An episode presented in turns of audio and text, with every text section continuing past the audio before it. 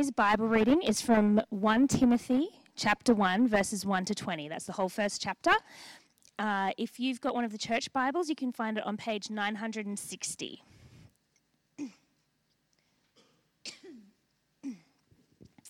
One Timothy chapter one. Paul, an apostle of Christ Jesus, by the command of God our Saviour, and of Christ Jesus our hope. To Timothy, my true son in the faith Grace, mercy, and peace from God the Father and Christ Jesus our Lord. As I urged you when I went to Macedonia, stay there in Ephesus, so that you may command certain people not to teach false doctrines any longer, or to devote themselves to myths and endless genealogies. Such things promote controversial speculations rather than advancing God's work, which is by faith. The goal of this command is love which comes from a pure heart and a good conscience and a sincere faith. Some have departed from these and have turned to meaningless talk. They want to be teachers of the law, but they do not know what they are talking about or what they so confidently affirm. We know that the law is good if one uses it properly. We also know that the law is made not for the righteous, but for lawbreakers and rebels, the ungodly and sinful, the unholy and irreligious, for those who kill their fathers and mothers, for murderers, for the sexually immoral, for those practicing homosexuality, for, those, for slave traders and liars and perjurers, and for whatever else is contrary to the sound doctrine that conforms to the gospel concerning the glory of the blessed God, which he entrusted to me. I thank Christ Jesus our Lord, who has given me strength, that he considered me trustworthy, appointing me to his service. Even though I was once a blasphemer and a persecutor and a violent man, I was shown mercy because I acted in ignorance and unbelief. The grace of our Lord was poured out on me abundantly, along with the faith and love that are in Christ Jesus. Here is a trustworthy saying that, is, that deserves full acceptance.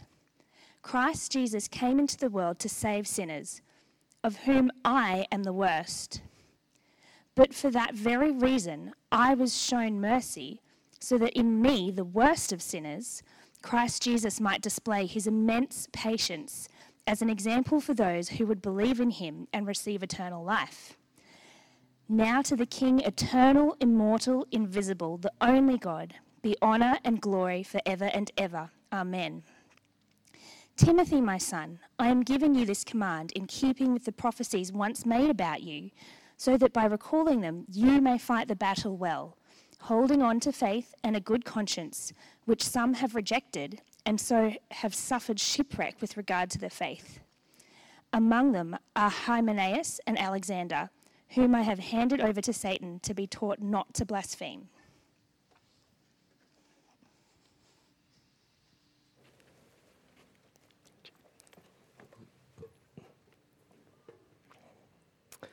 Good morning, church. Uh, uh, my name's Mikey, if you don't know me. I'm part of the leadership team here at Southside, but uh, my main ministry is pastoring church over in Sunnybank called Providence, which uh, is on in the afternoons at 5 o'clock. Uh, I was here actually over Easter, so a lot of you have heard me recently um, preach here at Southside. We're um, starting this new series here at Southside, Living in the Mess, and we're doing that at Providence as well. So uh, it's, you know, it's, it's, nice that we can overlap and um, yeah, I can come in here and, and, share from God's Word, and these guys will be hopefully coming in to Providence as well um, to share as well over the next, what, eight weeks or so. Um, how are you all today? Good? Good. It's good to see you all again. Um, every time I come here, it's uh, you guys all know me, but it's really hard um, to know remember everyone's names. So if I do see you afterwards in the in the cube over a coffee, um, just remind me of who you are. um, let's get into this. I'm going to pray for us. Um, 1 Timothy is, is, interesting. I love what Elizabeth read for us earlier, uh, that um, Paul is really honest with himself. And we're going to unpack that a little bit more, what he means by that. He's, he's, um, the, the, gospel of Christ came into his life and, and he calls himself the worst of sinners. I really love that um, in this chapter, but we're going to unpack that. Let's, let's get into it. I'm going to pray for us.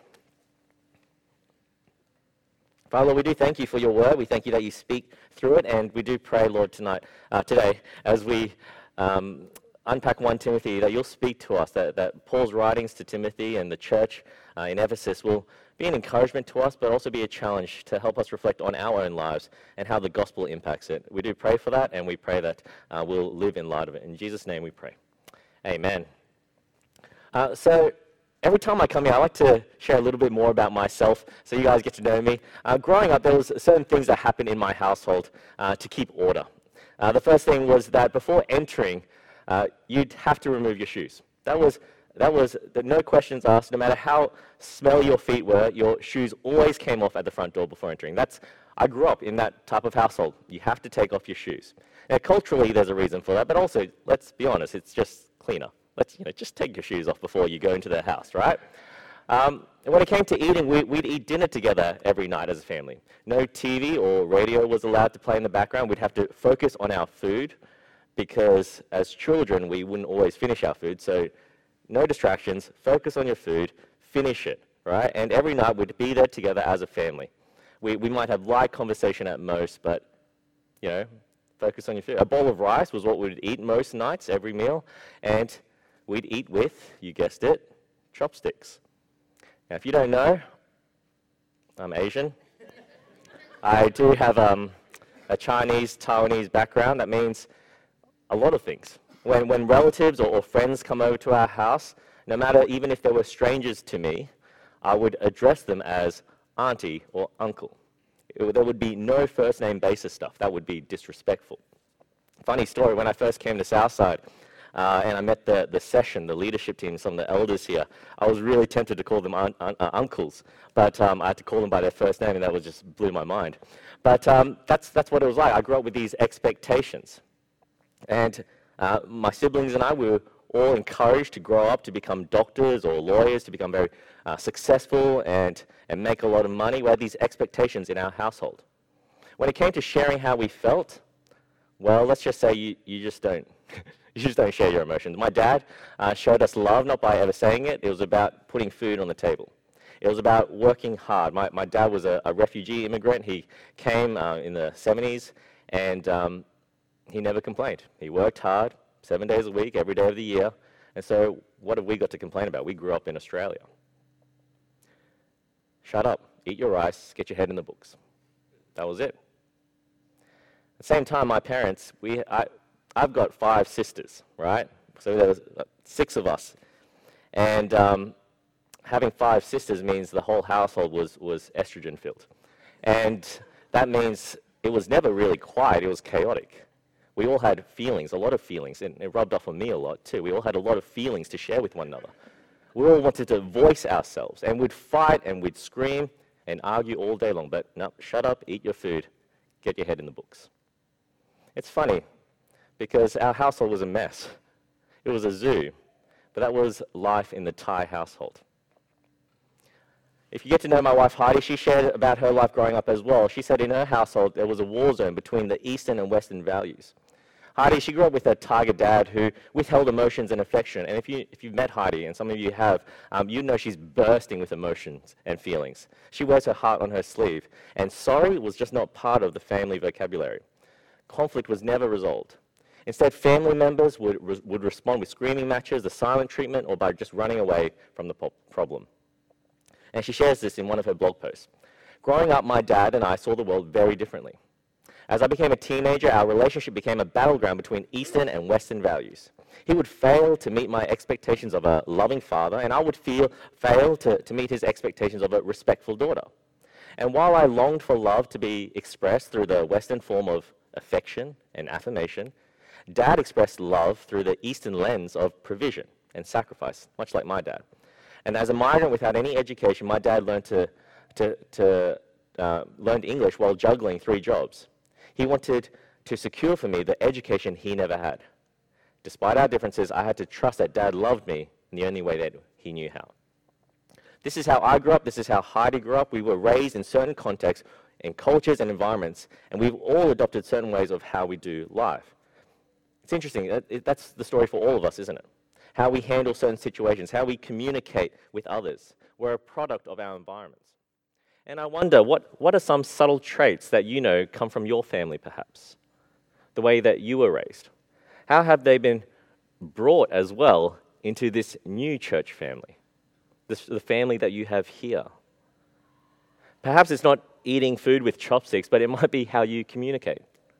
It might be how you behave. It might, it, I, I mean, um, I have some friends who are from Asian backgrounds as well, and they bow to their relatives when they see them. Bow to people who are older than them. When they, when they go to church, they bow to people who are, are older members of the church as a sign of respect, respect, respect. And it might be just a small gesture like that, or it might be something deeper. Some of us have been raised not to say sorry. You, you hold your head high. You, you were taught to be tough, resilient, unapologetic for your actions. You, you, you can't show emotion. You can't show weakness because your dad would have told you to just suck it up and get over it if you did. You might have been taught to put your head down, don't rock the boat. If there is any conflict at all, just sweep it under the rug. Put on your, your big Sunday smile and come to church without dealing with any issues. And we're raised, right, to avoid conflict. And we come to church and we put our, our masks on and, and pretend everything is okay. Now, have you thought of something? You see, that's you. You bring that into the church family. And that's me. I bring my cultural upbringing, what I learned from, from society and my family, my context, I bring that into the church family.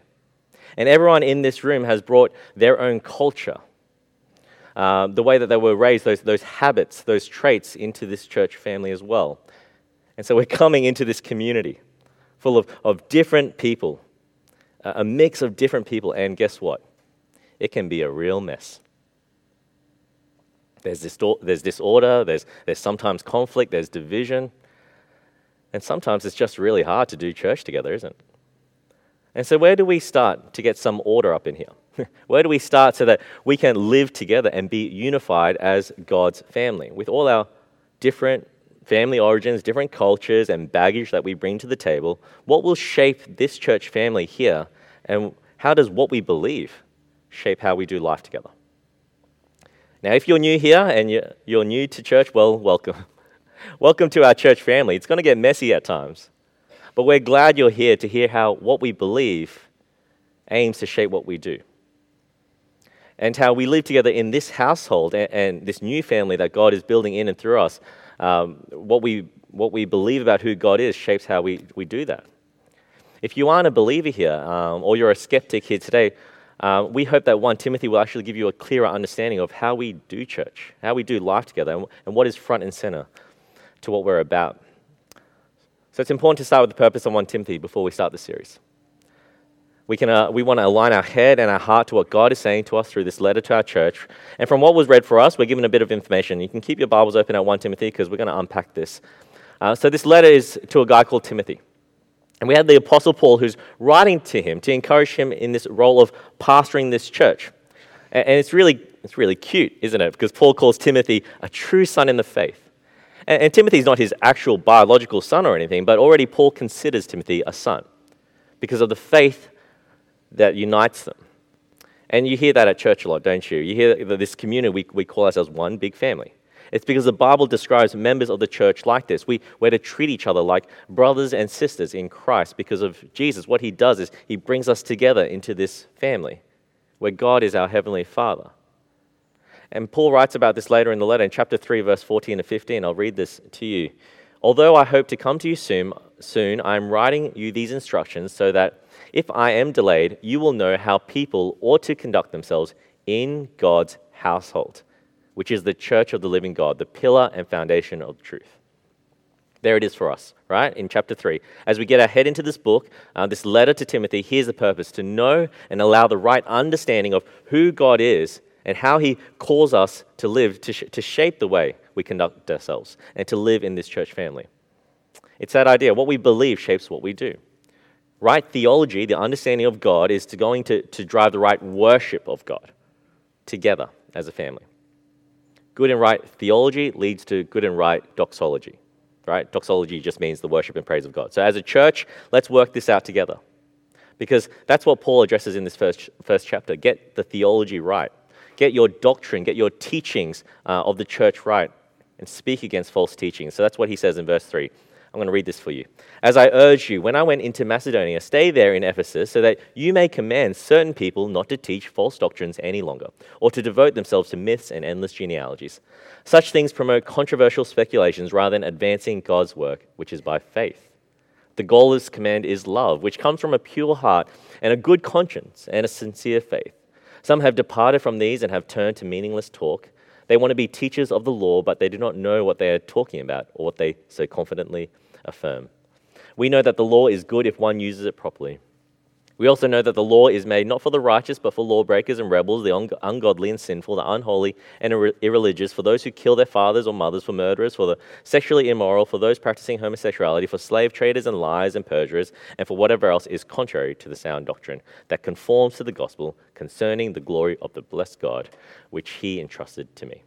And so Timothy, right, he's pastoring the church in Ephesus, we're told, which was a Greek city in what is now modern day Turkey. And this letter was intended for Timothy and for the church to read and understand. Paul wants Timothy to speak up. He wants him to speak up against those uh, who are teaching false doctrine, false teachings in the church, because they're leading people astray from how we are to live in light of Jesus and of the gospel.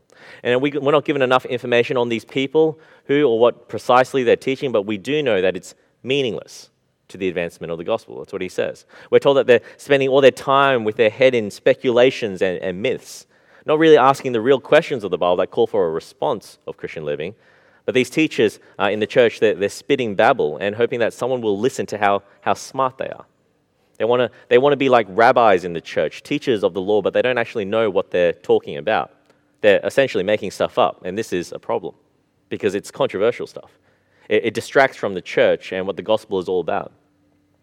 And this, for me, this like, I don't know if for you, but for me, this isn't unrelatable.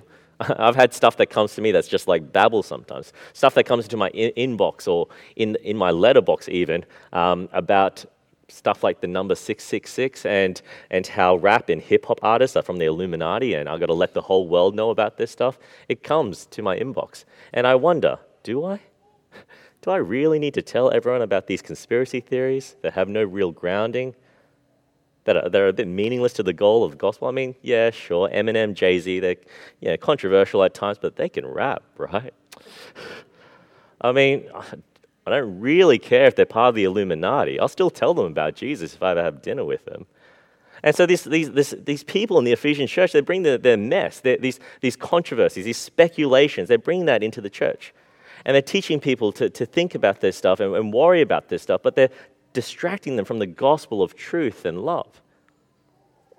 They're wanting to be teachers of the law and respected, but they're really just faking it, making stuff up and speculating on things in the scriptures, wanting to sound smart so they can be heard without actually seeing the big picture of God's redemption story that, that points to Jesus throughout all of the texts in God's history and God's, through God's work. And so he says in verse 5, doesn't he? They promote this controversial stuff, but they're not advancing they're not stewarding God's work. The simple truth of having faith in God's grace. And you see, the, the goal of that faith is to promote love. A pure heart, he says. It's not going to be weighed down by speculations in the Old Testament. A pure heart of sincere faith is going to see God and more of his saving work through, the, through, through history, to know him deeper, not to get stuck in the details that, that might not be true, but rather reveal his character to the people. And this is precisely what Paul wants the church to know. Get to know God, but get to know the God, how he reveals himself in the text. Hold to your doctrine. Because the more we get to know God's character, the more we know how God calls us to live practically, with love, with faith. I've had people ask me this before, Mikey, why do I need to study more about J- Jesus? Why do I need to study theology? I believe in Jesus, I'm saved. Why do I need to study doctrine and theology? I hate reading, let's be honest. Well, this is it, friends. I, church is messy. And sometimes there'll be people who, who babble on about things that, that don't really matter to the advancement of the gospel. And the message that we're saved by faith in Christ and in His grace alone. We, we need to study the Word of God. We need to study it to be discerning, to know what is helpful for the church and for the gospel going forward. Because we're all going to come up with our own we're all going to come at it with our own cultural lens. We're all going to come at it with our own baggage, and we're going to bring that into the church. So we've got to keep asking ourselves what really matters for the advancement of God's work. And you see, that's why theology and getting our doctrine right matters, and to speak against false teaching. But you know why else we should hold closely to, to right doctrine and right teachings? Well, it's really simple. The more we know God honestly, the more you'll love God. The more you'll see his wonder and his beauty and his majesty. The more you'll understand how the scriptures all fit together to point us to the God we know who reveals himself in Jesus and through the cross saves us. You see, the God of the Old Testament is the same God of the New. The, the, the aim for, for Timothy, battling the false teachers, correcting false doctrine, is so the church, you and I, can love God as we should and give him the glory. So Paul goes on, and he brings up the law. And so you're thinking, you're thinking Ten Commandments or, or what we find in Leviticus, and he says, yes, talk about the law of God that's given to us in the scriptures. The law is good, but only if it's used properly. He's not saying that the law will save us. It's, he's not saying uh, if you tick off all the boxes, it's not a works based salvation, that if you live by the law of God, God will love you more, um, that you're saved by following a bunch of rules. He's not saying that. Following the law can never be done perfectly. So, so you can earn your way to heaven. Only Jesus, who was perfect in his holiness, only he could fulfill the law in its entirety. Only through him, faith in him, faith in his grace, that's what saves us. But he's saying the law is still good if it's used properly it's still helpful.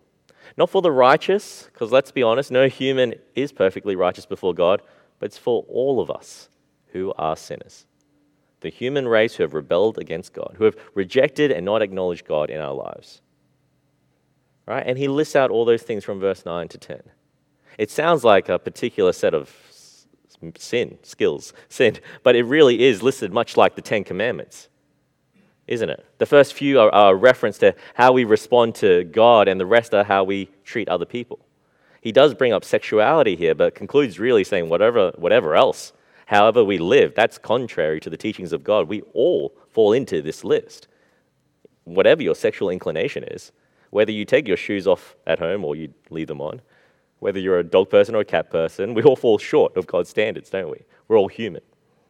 And so, why is this law given if we can't even live up to it, if we all fall short of the laws, of the law of God, how can we use it properly? Well, it's used to point us to God, isn't it? It's used to point us to love, to love God and to love people. Think about it. Why do we have laws in the world in the first place? Why do we have police? To police the law. For order, right? To create order instead of chaos. Back in um, 1969 in Montreal, there was a day when all the police force went on strike. It was crazy. They announced it at 8 a.m. in the morning. Guess what? By 11 a.m., the first bank was robbed. Shops had to close their doors because everyone was just stealing stuff. There were, there were properties that were lit on fire. It was anarchy. And for one day, police were on strike. There was no law to restrain the people. And so we think about the law of God. We think about the law of God that was given to his people. In one sense, yes, it was to restrain the people, restrain them from sin, to help with order, to love and respect the God who created them, and to respect one another and each other's properties as well, to create a purposeful order. But it was a law that we could never truly obey either, perfectly, and to live up to. It wasn't going to ever save us. It was never ever going to bring us back into a relationship with God through ticking off all the boxes. It was a system of laws that was that would always break. They demanded perfection, yet we could never reach that standard. Why? Because the laws reflect the holiness of God, and we aren't God. The more we fail at reaching the standard of the law, the more our sinful and broken and human hearts, imperfect and needy hearts, are revealed. So, in one sense, it restrains us, but in one sense, it reveals to us who we are before God, doesn't it? And when I think about um, my heart, I think of here's the truth I need to hear. We, we, I don't love God perfectly as I should. I don't love others perfectly as I should. And the law has always been pointing us to that reality. It shows us something about human nature. And when we understand that and uncover the perfect holy character of God through understanding the law and why it was given, the more we can understand ourselves, understand our hearts, understand the hearts of others around us, in our families, in our church families. Why? So that when we see the mess of our hearts, we can see how to deal with and live amongst the mess in the family of God too. Paul shows us that, doesn't he? He uses himself as an example. I'm picking up from verse 12. I thank Christ Jesus our Lord, who has given me strength, that he considered me trustworthy, appointing me to his service. Even though I was once a blasphemer and a persecutor and a violent man, I was shown mercy because I acted in ignorance and unbelief. The grace of our Lord was poured out on me abundantly, along with the faith and love that are in Christ Jesus. Here is a trustworthy saying that deserves full acceptance Christ Jesus came into the world to save sinners, of whom I am the worst. But for that very reason, I was shown mercy so that in me, the worst of sinners, Christ Jesus, might display his immense patience as an example for those who would believe in him and receive eternal life. Now, to the King eternal, immortal, invisible, the only God, be honor and glory forever and ever. Amen. You can just feel Paul's heart here. He writes this letter with this, this honesty and this vulnerability and this humility because he knows that he couldn't save himself, that he was a mess, that he needed the grace and mercy and patience of Jesus Christ to save sinners and to save him. And he lumps himself, doesn't he, with that list that he just wrote out. He's not immune from that list. And he's crazy thankful that he's been given the great privilege to serve Jesus, that he's been entrusted with the gospel, with all his baggage, with all the mess from his past. He's been entrusted with the gospel that he now shares with Timothy and the church. He's so blown away, isn't he, by God's grace. And we read this part. He calls himself the worst of sinners. That's how he sees himself. A quick Bible lesson, right? He was previously known as Saul. He was a Pharisee of Pharisees. He was in a really high rank uh, in the Jewish council. He was a teacher of the law, a typical straight A student growing up. He was so zealous for his religion that when the Christian movement began, he went out and dragged Christians out on the street and had them killed for their faith. His mission was to stamp out Christianity from the face of the earth. So, in one sense, he was this great model citizen of the Jewish faith. In another sense, he was this violent and angry man, living with ignorance and unbelief to the God he worshipped. And he comes to this place of humility. And with his humble heart, he writes Christ Jesus came into the world to save sinners of whom I am the worst. Man, find a guy who looks at Jesus the way Paul does. I mean, that's, that's what I want to be like. And this should be the reality of Christians too. Right? No matter if you're, you're the CEO of a company and you've achieved success in your career, or you've gained the popularity of the masses with followers and likes on Instagram, whether we have all the money in the world, doesn't matter. I'm not, you know, we need to see who we are before God. I'm not Paul at all, but I, I can I can't not look into my heart and see the same.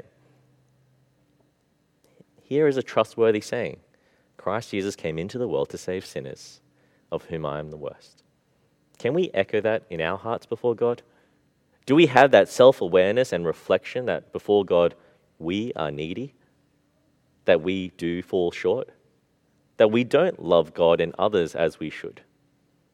See, this is where it starts.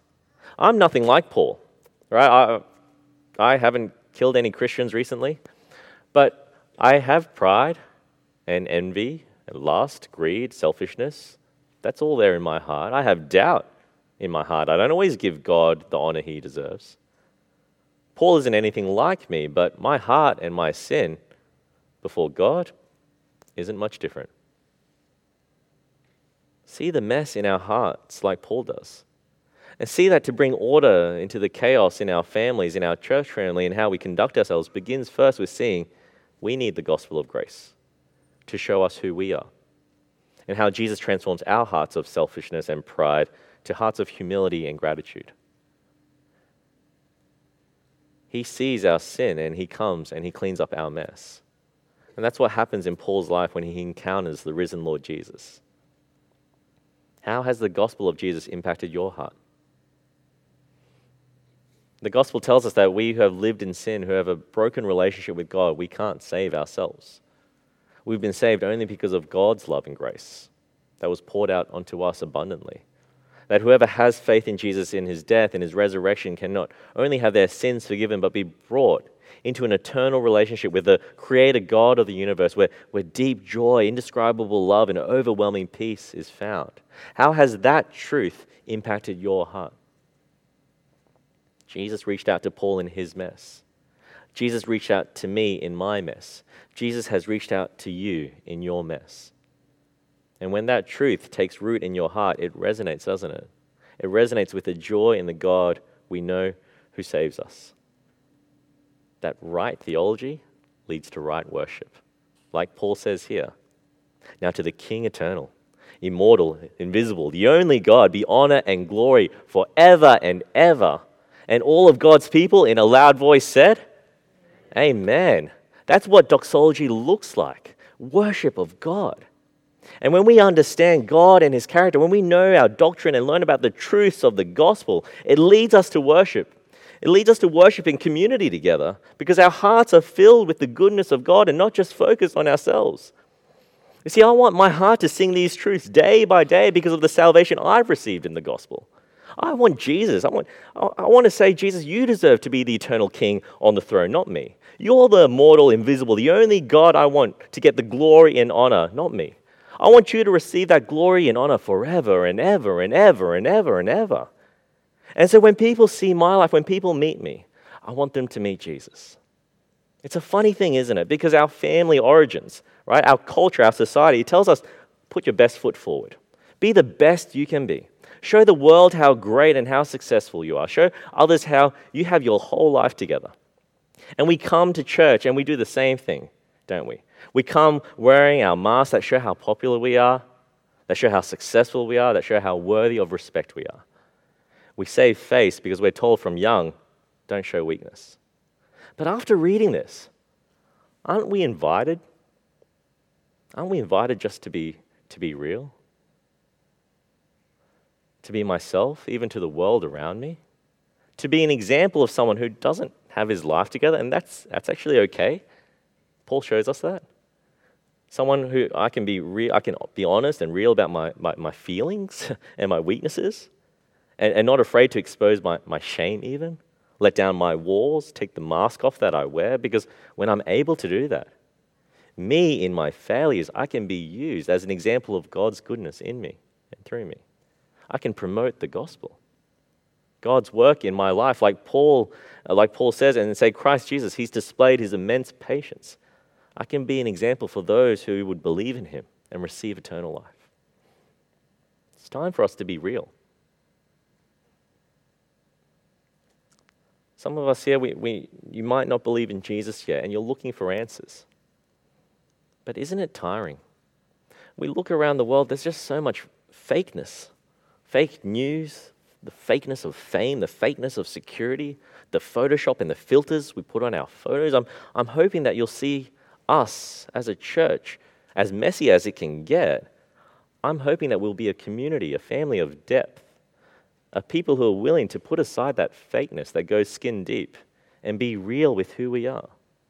I'm hoping that our family and friends and the world around us who don't go to church can see that. That we're, we aren't trying to make a name for ourselves here, are we? We want to be real, to be honest with our human nature and recognize that we need a Savior. To be honest with our human nature and recognize that we need a Savior. That rhymes. Um, it's not intentional. That's what the gospel reveals to us. We need to be honest with ourselves. And it's that gospel we want to proclaim and promote in this church family here. Don't we want that? Our church family to be shaped by something with substance, to be shaped by the gospel. And so, friends, this is where we start. We start with ourselves. We start with our own hearts. We see the mess and we see the Savior. And we shape our lives around Him. Not speculations, not our success, not trying to be someone we're not, but by being real, vulnerable, honest with our sin that needs saving. We can't simply walk away from this passage in the Bible thinking that you and I don't play a part in the messiness of relationships. And one thing I've learned about growing up and being an adult is that maturity looks like owning our mistakes. Isn't that true? As you grow older, you learn that you should just own it. And you know, for the Christian, it's owning our sin. We can't just point our fingers at, at, others saying it's their fault, their sin is worse than mine. They should be the ones repenting, not me. You see, the Christian life begins with acknowledging who we all are before God and allowing the goodness and, and love and grace of God to shape us first so that can overflow abundantly through us, so that this family culture goes deeper, beyond our ethnic or, or societal or family background, but the gospel is at the heart and the foundation of how we all do life together here. The Bible calls us to be real. God knows your heart already. Allow the transformative gospel to penetrate deeply so that it transforms your relationships and how you communicate, how you conduct yourselves. Let it impact how you love God and, and love those around you. Church, we've been entrusted with the gospel. Let it shape this family and how we do life together. Paul says towards the end of this chapter Timothy, I believe in you. Go to battle. Deal with the mess of these false teachers. Don't sway, stand firm in the doctrine and the truths of the gospel that were taught to you. We can't let false teachings creep in. We can't let that shape our culture here. We have to let the, the gospel be front and center so we can deal with the mess, so we can have unity, so we can have relationships here that flourish. So this new gospel culture we create can point people, not just us here in this room, but also point people in the world around us to the beauty of Jesus Christ, right? Who has saved us, who has brought us into a relationship with God and with one another here. Jesus, who is worthy of all glory and honor. Will we be a church family that's shaped by the gospel and promote God's work in and through us? I started sharing with you about my family and Heidi's family, but I really like Heidi's family story because it always hits me in the feels. Because the beauty of the gospel became really real for her and her dad. Her dad became a Christian uh, a few years back. And the more they, they read God's word together, the Bible, the more their, their behavior changed, and, and the, the cultural gap between them was closed. Their relationship was defined by a new culture, not of, not of Eastern and Western narratives, but by the gospel. And from her blog post, if you follow her blog, she shares this over time, God's words began to close the cultural gap that had once wedged us apart. Our relationship was no longer strained by East versus West. Instead, we started to express love to one another in God's way with humility, with compassion, and with forgiveness. Dad learned to say, I love you and I'm sorry. And I learned to listen and to forgive. Isn't that beautiful? Imagine if that was the culture in our church family. Wow. That's, that's, what, that's, that's what having good doctrine and theology should lead us to as a church. What we believe shapes what we do to a place where we know who we are before God and how good our God is in Jesus that allows us to genuinely apologize, compassionately forgive, and, and, and deeply love. Let's be the church family that God calls us to be, one that is shaped by the gospel of Jesus Christ. Let's pray. Father, we do pray that you will work in our hearts that you'll convict our hearts of these truths, open our eyes to see your glory and majesty, open our eyes, help us to be aware of the sin that impacts not only our relationship with you, but our relationship with others. We come before you in our weakness, in our failures, in our sin, knowing that you sent your Son to die for us so that our sin can be completely dealt with, that we don't stand before you as sinners, but as forgiven, sons and daughters, adopted. Father, we thank you. Remind us of that truth that we have received mercy and grace when we didn't deserve it. Transform our hearts, Lord, by your Spirit. Help us to shape our hearts and our lives and our speech and our conduct may be shaped by the gospel of grace and truth that you've entrusted to us. And may that shine brightly through us, Lord, so that our lives are a living testament to your goodness and greatness. Now to him who is able to do far more abundantly than all that we ask or think according to the power at work within us. To him be glory in the church and in Christ Jesus throughout all generations, forever and ever. And God's people said, Amen.